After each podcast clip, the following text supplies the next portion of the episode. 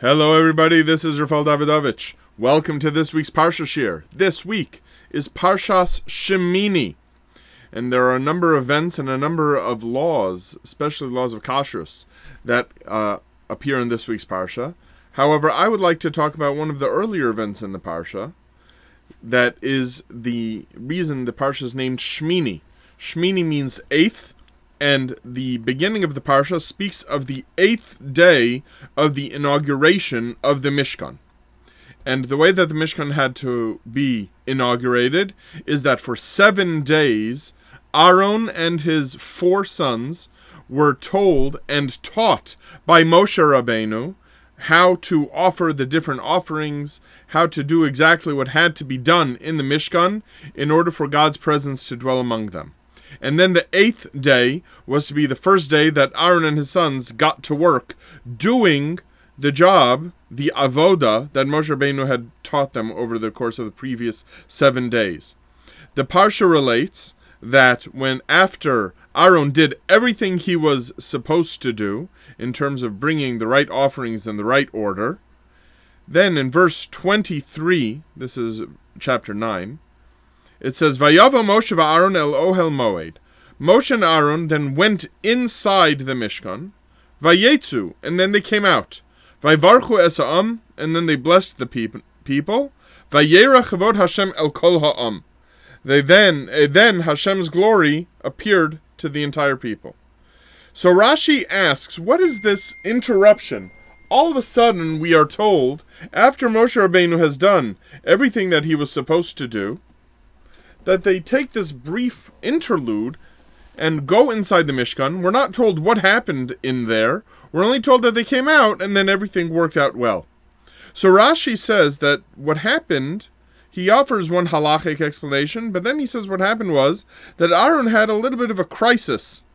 What was the nature of the crisis? Well, he saw that he had brought all of the korbanos that he was supposed to offer and done everything, and yet the Shekhinah, the sign of the divine presence, whether a cloud or a fire, nothing had happened. And then he was in extreme pain. And he said, I'm reading Rashi now. In his pain, he said, Yodea anisha kas HaKadosh Baruch Hu. I know that God is angry with me. Ubishvili lo yarda Shechina Yisrael, and it's because of me that the divine presence has not descended to the Jewish people. Omer lo Moshe. So he told Moshe, Moshe, Achi, Moshe, my brother, Kacha, Sisa li. this is what you have done to me, Shenichnasti, that I have entered to do all this work. Vnisbayashti, and I have been ashamed. Miyad nichnas Moshe imo, so Moshe went in with him.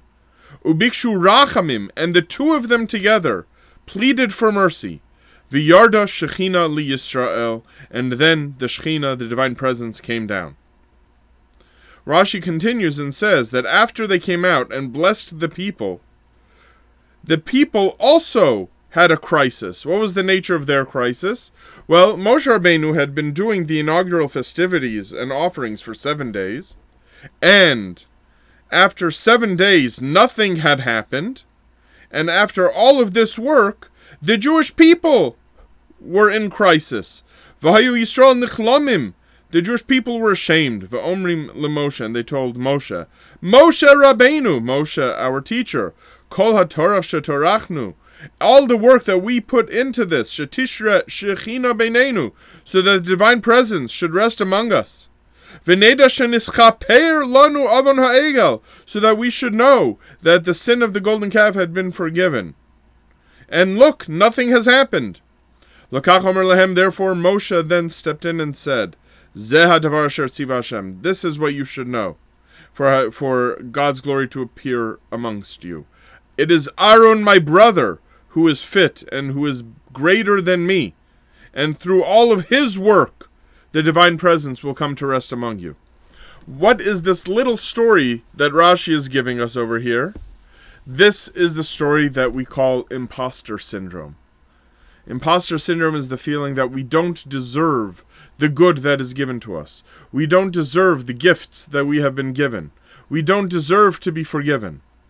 And it's not just that imposter syndrome is a syndrome and it's a problem. What Rashi is saying over here is that imposter syndrome is part of the solution.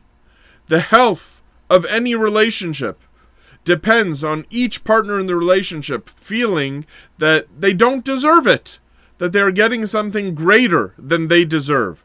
So the next time you feel a little bit of an imposter syndrome or a lot of imposter syndrome, you shouldn't think, I don't deserve this. You should think, I don't deserve this, and therefore I am open and very grateful for any gift of the other one's presence that I get.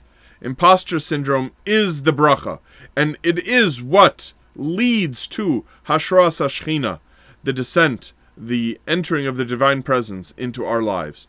I want to wish all of you a good Shabbos.